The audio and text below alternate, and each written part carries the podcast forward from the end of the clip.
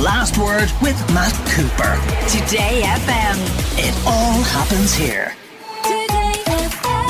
Now, in yesterday's Last Word in the Movies, we spoke about a new Irish documentary which has come out, Pray for Our Sinners. And I'm delighted that we're joined by its director, Sinead O'Shea. Thank you very much for taking the time to join us. So, Brian Lloyd was telling us about this remarkable couple in Navan that you found two general practitioners, uh, the late Dr. Paddy Randles and Mary Randles. So, what was it about the two of them that excited your attention? Well, I unfortunately can't quite claim credit entirely for the whole idea. Uh, a friend of mine who had been the mayor of Navan had been working to get a bench erected in honour of Paddy, who had just passed away. And she said, you know, you should really look into the story of how Paddy fought against corporal punishment. So he had just passed away. And so I went to see his widow, Dr. Mary. And so we began chatting about it. It is a remarkable story. I'm not sure how much Brian said yesterday, but you know, I, I stopped kind him. I stopped him no, to actually, to give you the opportunity the because it really escalated to a point that's just you can never get over. so in the end, you know, priests hijacked this newspaper van uh, to stop anyone in Navan finding out about how the corporal punishment problem was being reported. So step back a bit because I think this is fascinating that he found that when he wanted to tell people in Ireland about the extent of the abuse and bullying of children. Children, children like nine year olds. Yeah, for writing with their left hand. Yeah. Or, or anything. He, yeah. he couldn't find people in Ireland who were willing to actually report on that. He had to go to a British newspaper, yeah. the News of the World. Yeah, which was very unfortunate because then that, I suppose, vindicated the response. You know, it was seen as very disloyal and unpatriotic. But yeah, Dr. Paddy really wanted to fight against corporal punishment. And he I mean, he coordinated this kind of incredible campaign, and they did manage to get into the British newspapers, and they did manage to make this multi part story. And the first part was read in Navan, and it caused ructions, as Dr. Mary said to me. You know, half the practice left.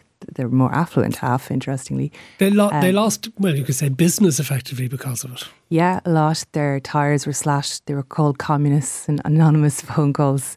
We didn't want communists in Navan. So it was a big furore. Uh, but then the second Sunday came around uh, for the second instalment of the newspaper, and the newspapers just never came to Navan. The newspaper van was hijacked by priests, and the newspapers were thrown into the river. So that was by the priests. Yeah, yeah, doing God's work as they saw it. Yeah, yeah. I guess yeah. The end justifies the means.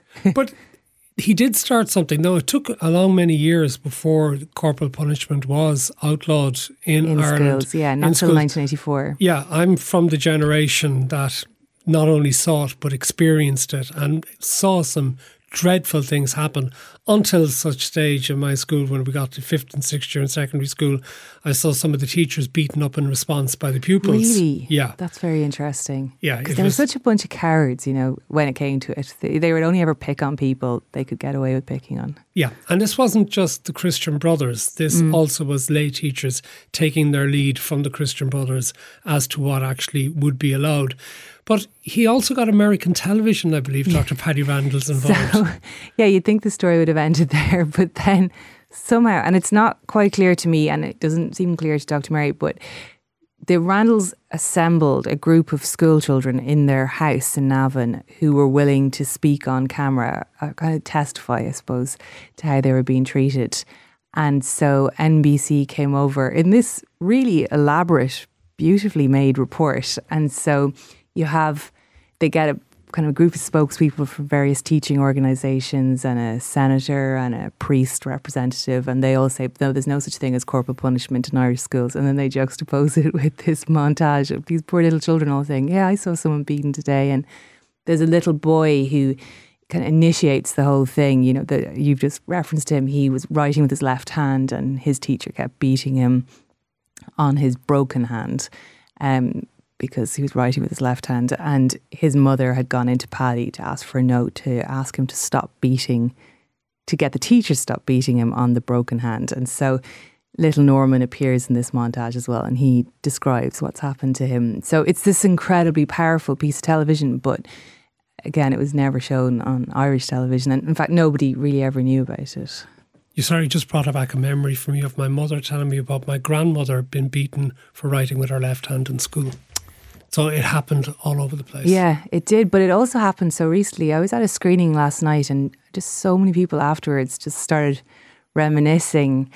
Interestingly, like a bit of bravado reminiscing what some crazy teacher did to you. And then when you describe injuries that the teacher inflicted, you're just like, this is insane that little children had this. But that's only one part of this yes, fascinating sorry. documentary because good reminder. Of, yeah, because it's also, I mean, Mary and Paddy also opened one of Ireland's first family planning clinics. Yeah. Now, whatever about taking on the Catholic establishment about the beating of children, actually providing contraception in an era where only married people could get contraceptives eventually, and then it was the man would actually be asked for permission by the wife, wasn't it, to actually go? Yeah, or like in some cases, the woman might go to confession, and so she might ask the priest um, if she might go to the doctor to get a prescription, who would then give it to the chemist, and the chemist would consider that option. As if it was so, sinful in some way.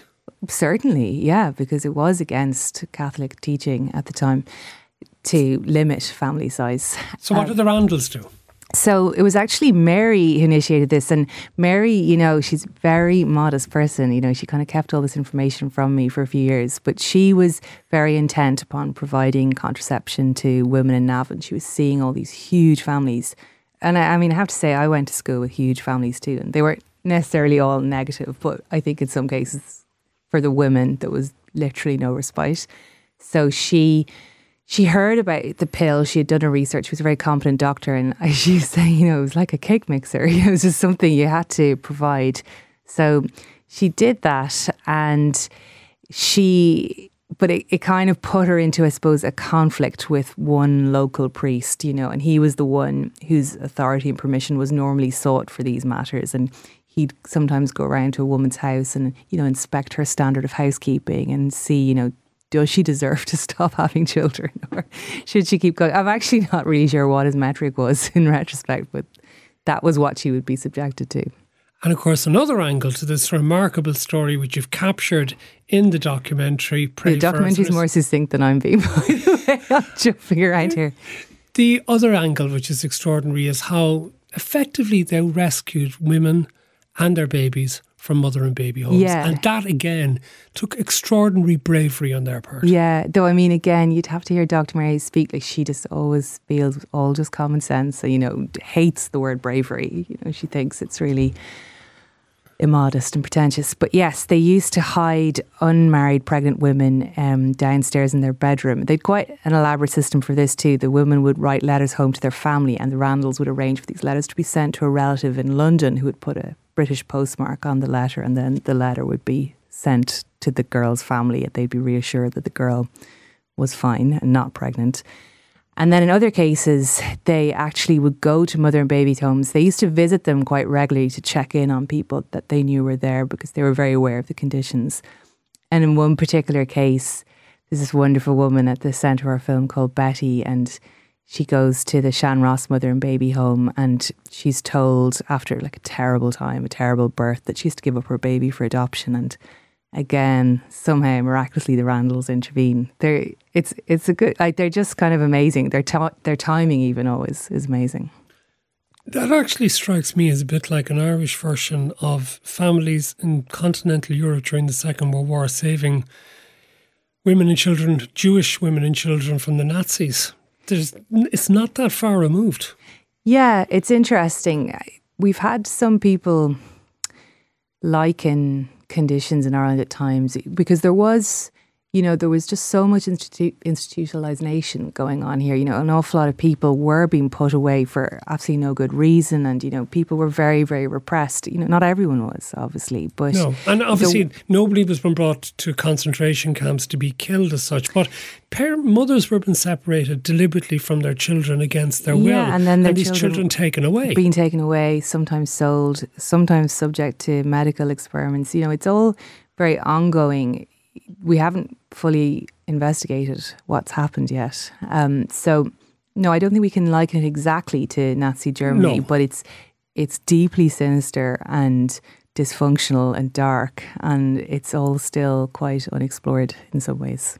But you've explored it in your documentary. I've explored the warmer, happier side, which is miraculously did exist in Navan. Yeah, celebrating these people, what they did, and also talking to some of the beneficiaries of their fantastic charity. Is that the right word? Yeah, I suppose. Well, they would say it was common sense. they're they're really obsessed with the common sense motive. Um, I think they just they're just really not into any sort of discussion of heroism or ego or anything like that. Sinead O'Shea, thank you very much for joining us. Pray for Our Sinners is the documentary about the Randles and about the people that they helped along the way. The Last Word with Matt Cooper. Weekdays from 4.30. Today